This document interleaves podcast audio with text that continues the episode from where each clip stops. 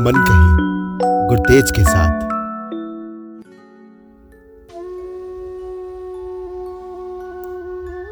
राजभवन को पता नहीं किसकी कुदृष्टि लग गई थी। एक गहरा शून्य यहाँ पसर गया है। माँ कह गई, पता नहीं किस लज्जा से बाहर ही नहीं निकलती।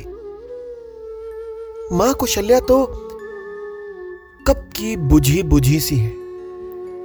माँ सुमित्रा सबको जगाने के प्रयास में लगी रहती है, ताकि फिर से ये योद्धा जी के होठों पर वो खुशी आ जाए, जो पहले थी।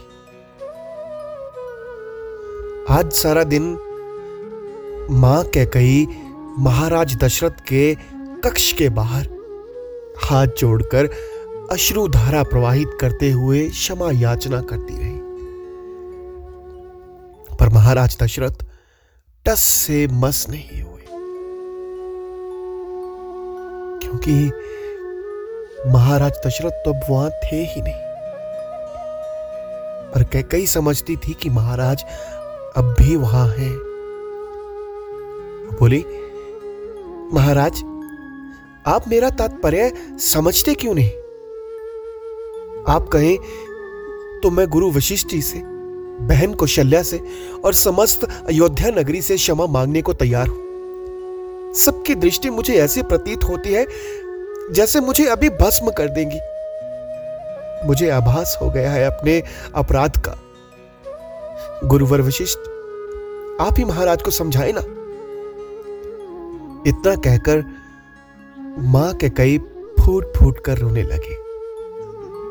क्योंकि महाराज दशरथ तो अपने पुत्र की राह देखते देखते कब के पंच तत्वों में विलीन हो चुके थे। वो अपने कक्ष से दूर वनों को जाती हुई पगडंडियों को देखते रहते।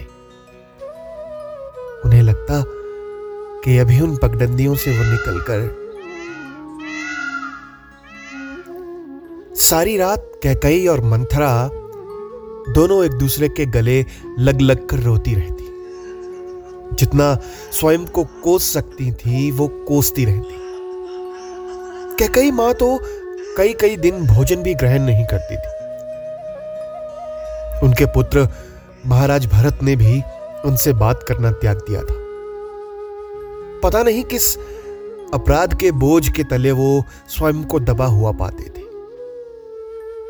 एक ऐसा दुष्कार्य जिसने अयोध्या के वर्तमान को ही बदल दिया। अपने पुत्र की खुशी के लिए किया कार्य दुख का कारण बन गया। माँ का कई ने अब रंगीन वस्त्रों का त्याग कर दिया था। वो काले वस्त्रों को ज़्यादा पसंद करने लगी थी। ऐसा ही हाल मंथरा का भी था। वो धरती पर पड़ी, रोती रहती। उसने रोते रोते महारानी कैकई से कहा, हे महारानी, यमराज पता नहीं मेरे प्राण कब हारेंगे। इस अपराध के लिए मुझे वो, मुझे जो भी सजा देंगे,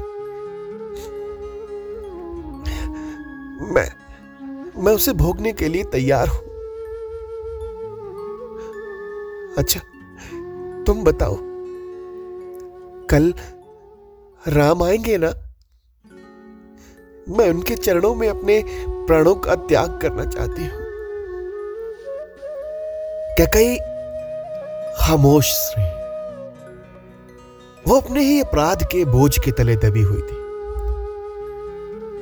जिसके पति और पुत्र ने उसका त्याग कर दिया था। स्वयं की दृष्टि में वो खुद को हीन पा रही थी। वो यही सोच रही थी कि आने वाली प्रभात उसके जीवन में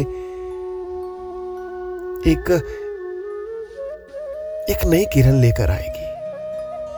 कल भरत उसके दुखों का अंत कर देगा। वो कल फिर से उन रंगीन वस्त्रों को पहनेगी जो माँ कौशल्या ने उसको दिए थे।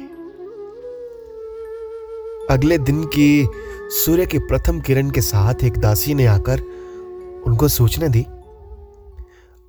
महारानी कह गई, अभी सूचना मिली है कि महाराज अयोध्या जी की सीमा में प्रवेश कर चुके हैं।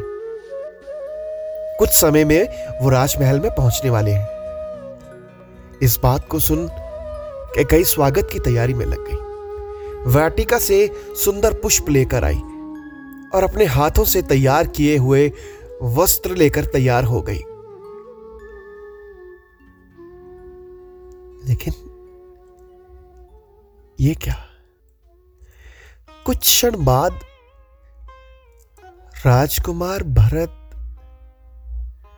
अकेले ही राजमहल में प्रवेश कर रहे उनके साथ प्रभु श्री राम नहीं थे। हाँ, पर उनके सर पर प्रभु श्री राम की पादुकाएँ और आँखों में अश्रुधारा धरती मानो राजा भरत के पाँव को जकड़ रही हो। उसे चलने की आज्ञा ही नहीं दे रही। राजा भरत सिंहासन के पास आए और गुरु वशिष्ठ जी की उपस्थिति में प्रभु श्री राम की पादुकाओं को सिंहासन पर विराजमान कर दिया। वो सभी अयोध्या निवासियों की ओर हाथ जोड़कर खड़े हो गए। उनकी आँखों में आज अश्रु की धारा बह रही थी। उनको स्वयं को ऐसा आभास हो रहा था कि जैसे वो फिर से पराजित हो गए वो अयोध्या निवासियों के अपराधी हैं, जिसे वो कभी माफ़ नहीं कर पाएँगे। सभी अयोध्यावासी भी आज शांत, चित आँखों में अश्रुधारा लिए खड़े थे।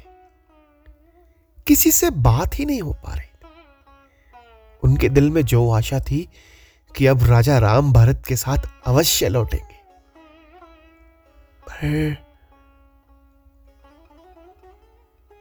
इतने में कुछ गिरने के शोर ने सारे शांत वातावरण को तोड़ दिया।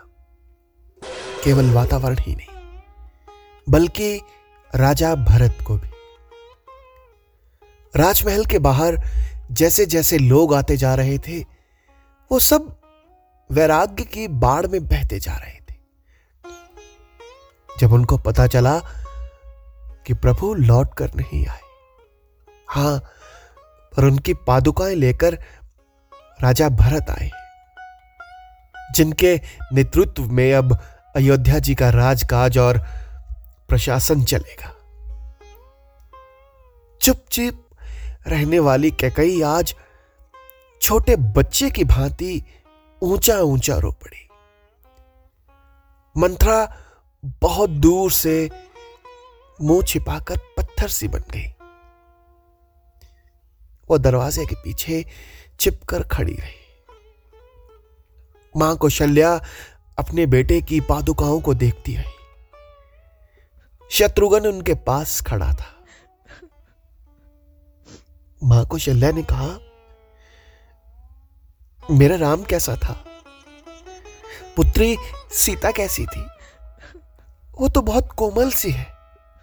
घने वनों में वो भयभीत तो नहीं हुई। लक्ष्मण ठीक तो था ना? अपने भाई की सेवा में विलीन रहते अपना ध्यान रखना तो उसने नहीं छोड़ दिया। राम को कहना था कि तुम्हें मैया बहुत याद करती है।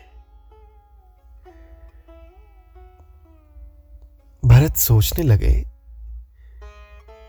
अब इसका क्या उत्तर दू? भ्राता राम, माता सीता और भ्राता लक्ष्मण की इस दशा का कारण मैं ही हूँ। इतने में प्रजा में खड़ी उस वृद्ध माँ के बोलने की ही देरी थी कि सब डरते हुए बोल उठे। प्रभु, हमारे प्रभु श्री राम कब आएँगे? वो आए क्यों नहीं? इतने में भरत की दृष्टि को भवन के द्वार के पास खड़ी माँ कैकई पर पड़ी। सबके प्रश्न उसने माँ कैकई की ओर फेंक दिए। उसे ज्ञात नहीं हो पा रहा था कि वो उनको क्या उत्तर दे। अब भरत की चेतना जड़ हो गई थी। वह भूतकाल में चला गया। उस समय जब कल प्रभु श्री राम का राज्याभिषेक होगा। उस दिन पूरी अयोध्या नगरी खुशियों से नहाई हुई थी। आकाश में देव, यक्ष, गंधर्व, अप्सराएँ और त्रिदेव सब आए हुए थे। दूर दूर से कई देशों के नरेश भी आए हुए थे। अतिथियों की सेवा में सारी अयोध्या नगरी लगी हुई थी। भरत शत्रुघ्न के पीछे पीछे भाग रहे थे और माँ कौशल्या भरत के पीछे। आखिर माँ कौशल्या ने भरत को पकड़ लिया। माँ हाफते हुए बोली, खेल बाद में लेना। पहले भोजन ग्रहण कर ले। सुबह से बस खेल कूद और क्रीड़ा की पड़ी हुई। देख ले, अगर भोजन ग्रहण नहीं किया तो तेरे भ्राता लक्ष्मण को बता दूँगी।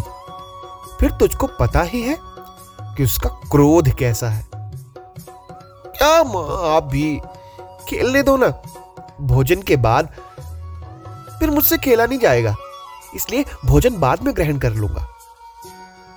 अच्छा तो तू ऐसे नहीं मानेगा। लक्ष्मण!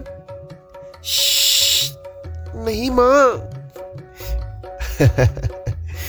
भरत ने माँ को शल्या के मुँह पर हाथ रखकर उन्हें चुप करवा दिया। भरत और माँ कौशल्या का प्रेम बहुत गहरा था।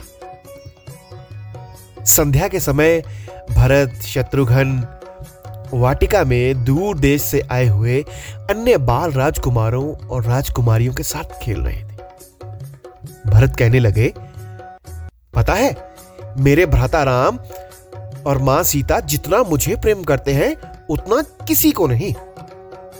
शत्रुघ्न उसकी बात काटते हुए बोले, नहीं नहीं, मुझे करते हैं। इतने में वो बाल राजकुमारी बोल पड़ी, मुझे लगता है तुम दोनों झूठ बोल रहे हो। जब हम यहाँ आ रहे थे, तब एक अयोध्या वासी कह रहा था, राजा राम और सीता मैया मुझे बहुत प्रेम करते हैं। भारत और शत्रुघ्न दोनों इकट्ठे हंस पड़े।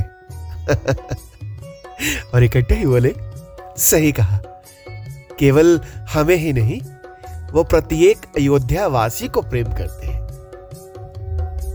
पास खड़ा एक और बाल राजकुमार ने कहा हाँ ये बात तो सत्य है। जितना तुम्हारे भ्राता इनको प्रेम करते हैं, उतना अयोध्यावासी भी। तभी तो हर घर के द्वार के बाहर तोरण लगे हुए थे। दीवारों पर सुंदर सुंदर चित्र अंकित किए हुए थे।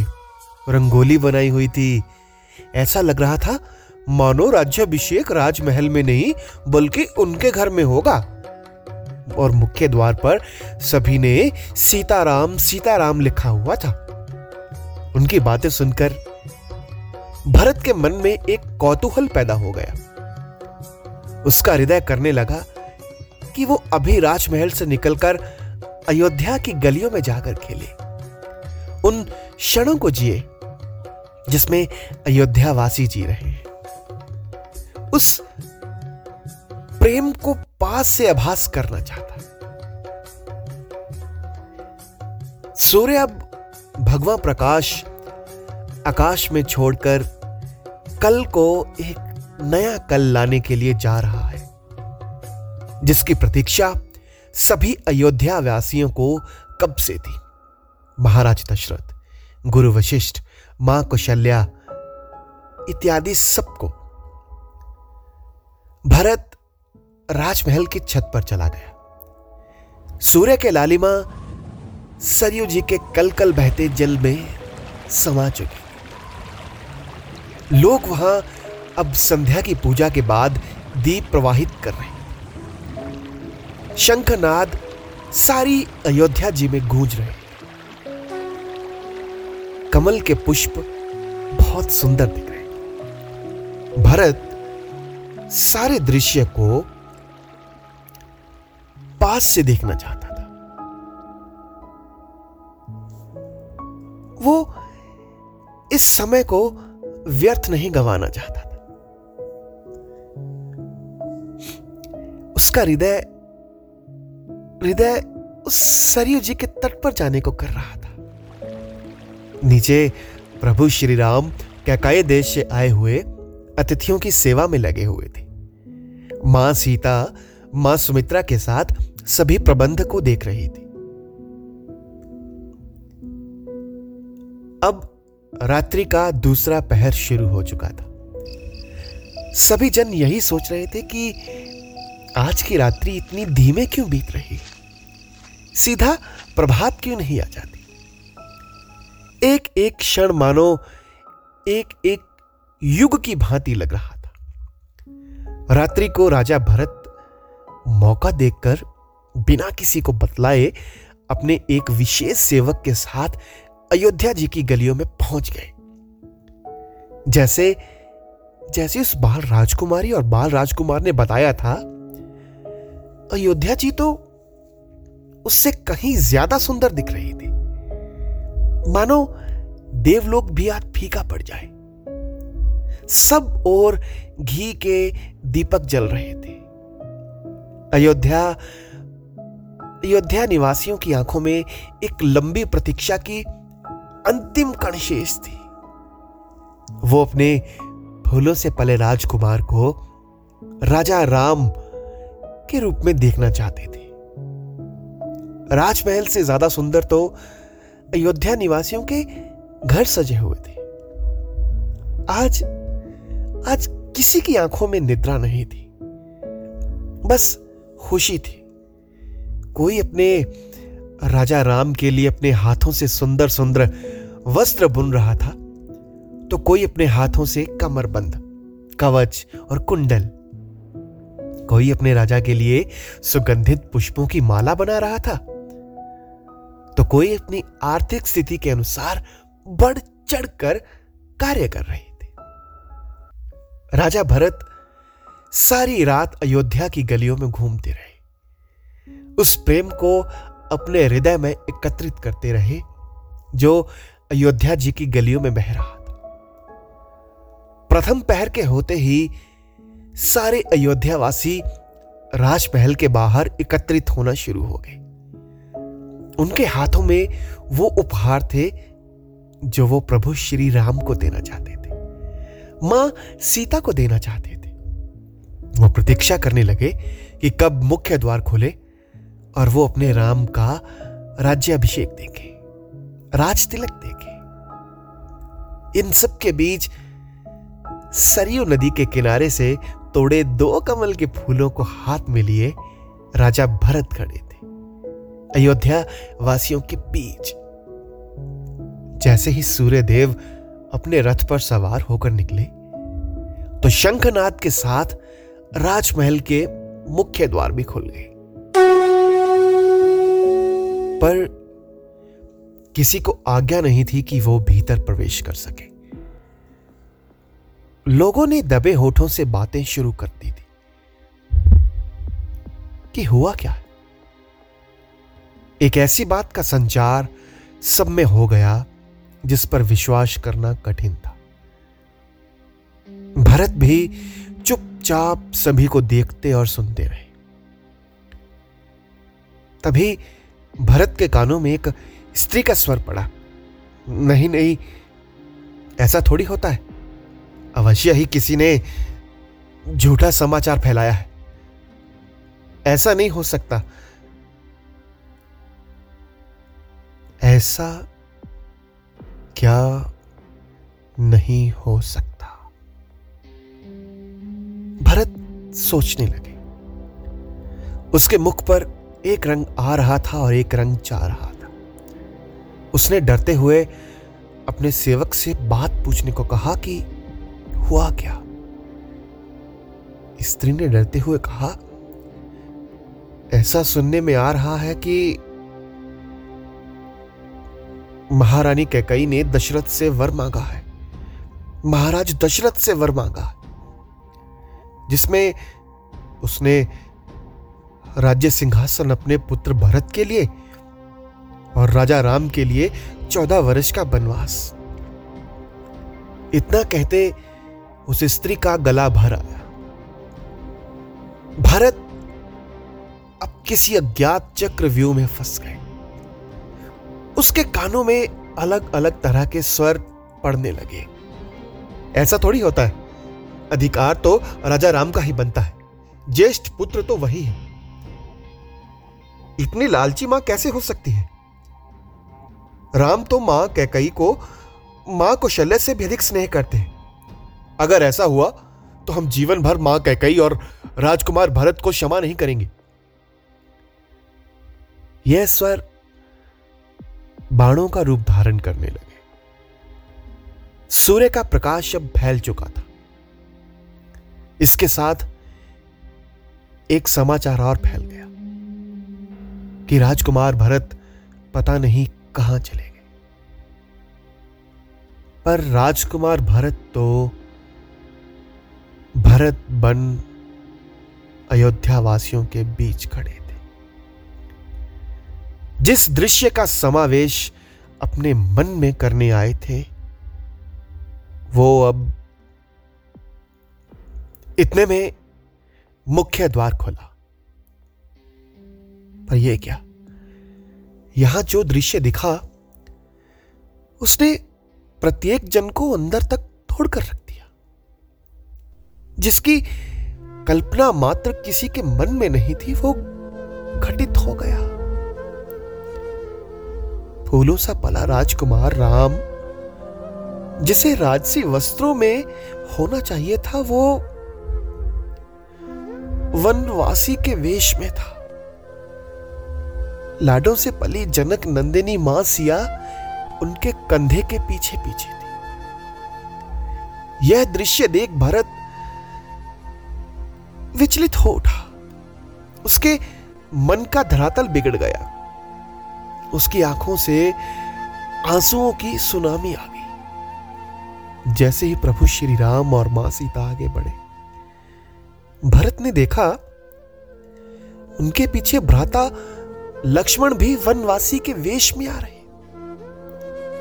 सारी अयोध्या नगरी मानो आज धरती में समा जाना चाहती जब उनको यह समाचार सत्य होते दिखा कि राजा भरत को राज्य सिंहासन मिला है और राजा राम को चौदह वर्ष का वनवास। किसी के हाथ से स्नेह से पिरोई पुष्पमाला गिर गई तो किसी के हाथ से वस्त्र। जो भी अपने राजा के लिए उपहार लाया था, वो सब नीचे गिर गए। जब उन्होंने प्रभु श्री राम को एक वनवासी के रूप में देखा। तबे मुँह से होने वाली बातें अब खुलकर होने लगी। अधिकार राजा राम का है, वही अयोध्या नरेश होंगे। पुत्र प्रेम में क्या कही ऐसा कैसे कर सकती है? माँ कुशल्या ने तो कभी चारों पुत्रों में भेद भर नहीं किया। क्या राजकुमार भरत ने इस बात का विरोध नहीं किया या वो भी राज सिंहासन के लोभ में आ गए? सभी बोल उठे। प्रभु श्री राम इस अयोध्या नगरी और हमारे नरेश आप ही हैं। भरत अपने समय अनुसार राजा अवश्य बनेंगे, पर हम आपके बिना नहीं रह सकते। हम भी आपके साथ बनवास में चलेंगे। यह बात उस भीड़ में खड़े राजा भरत भी कह रहे थे। हे राम, आप ही इस नगरी के नरेश हो। आप ही अयोध्या में नहीं तो हम इस अयोध्या में रहकर क्या करेंगे? हम भी आपके साथ बनवास में चलेंगे। प्रभु श्री राम और माँ सिया ने हाथ जोड़कर प्रार्थना की। माँ की आज्ञा और पिता के आदेश से ऊपर कुछ भी नहीं। हमने माँ कैकई के आदेश और इच्छा का पालन किया है। उनको दिल से स्वीकार किया है। इसलिए आप इस नगरी, अयोध्या में राजा भरत की छत्र छाया में रहे। इतना कहकर प्रभु श्री राम माँ सीता और भ्राता लक्ष्मण अयोध्या नगरी से निकल पड़े। राजा भरत अपने ऊपर एक बोझ सा अनुभव कर रहे मानो किसी ने उनके अंग काटकर फेंक दिए हो। अयोध्या वासियों के अश्रुओं का वो सामना नहीं कर पा रहे थे। जैसी दशा उनकी थी, वैसी ही भरत की भी थी। वो कभी अपनी मैया को कोसते तो कभी स्वयं को। ऐसा कार्य उन्होंने क्यों किया? भ्राता राम राम भी बिना विरोध उनका निर्णय कैसे स्वीकार कर सकते हैं? अब मैं आए हुए सभी अतिथियों का सामना कैसे करूँगा? उधर प्रभु श्री राम अयोध्या जी को छोड़कर चले गए। भरत छुपकर उनको वनों में जाते हुए देखता रहा। जिस मार्ग से प्रभु श्री राम गए थे, वो भागकर उसी मार्ग पर गए और उनकी चरण धूलि को अपनी मुट्ठी में भर लाए। राजा भरत के कानों में प्रजा के बोल गूंजते रहे। उन्होंने राज्य सिंहासन पर विराजमान होने से मना कर दिया और कहा, इस पर केवल और केवल भ्राता राम का अधिकार है। मैं उनका स्थान ग्रहण नहीं कर सकता। आज फिर वैसी ही शांति, प्रश्न और निराशा राजभवन में फैली हुई जब सबने देखा कि प्रभु श्री राम नहीं आए, पर प्रभु श्री राम की पादुका आई थी, जिनके श्री चरणों से अयोध्या का कार्य चलेगा।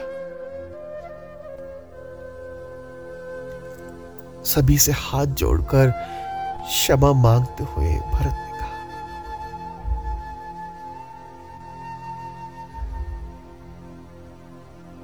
प्रभु की पादुकाओं के आदेश और छत्र छाया में सभी कार्य होगा।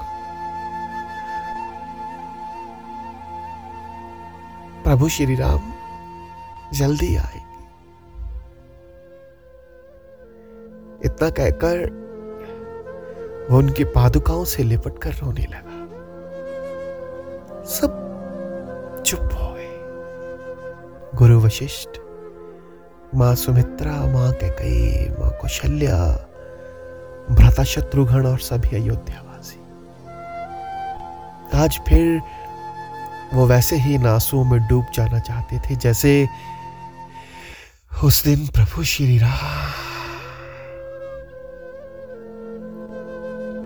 अनुचित समय पर मांगे वर ने सब कुछ बदल दिया। महाराज दशरथ, उनकी तीनों पत्नियाँ, चारों पुत्र, उनकी पत्नी और समस्त अयोध्या वासियों के जीवन को। राजा भरत इन सब का दोषी स्वयं को समझते रहे। और उधर माँ कैकई और मंत्रा इस पाप को शिरोधार किए रहे। इसलिए किसी भी कार्य को करने से पहले अनेक बार सोचिए। उसके परिणामों को सोचिए। क्योंकि ना तो हम भरत हैं और ना ही अयोध्या नरेश प्रभु श्री राम।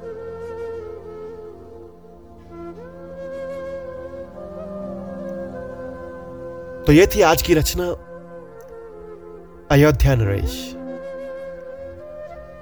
फिर किसी कविता, कहानी, किस्से, बातों या कविताओं के साथ आपसे भेंट करूँगा।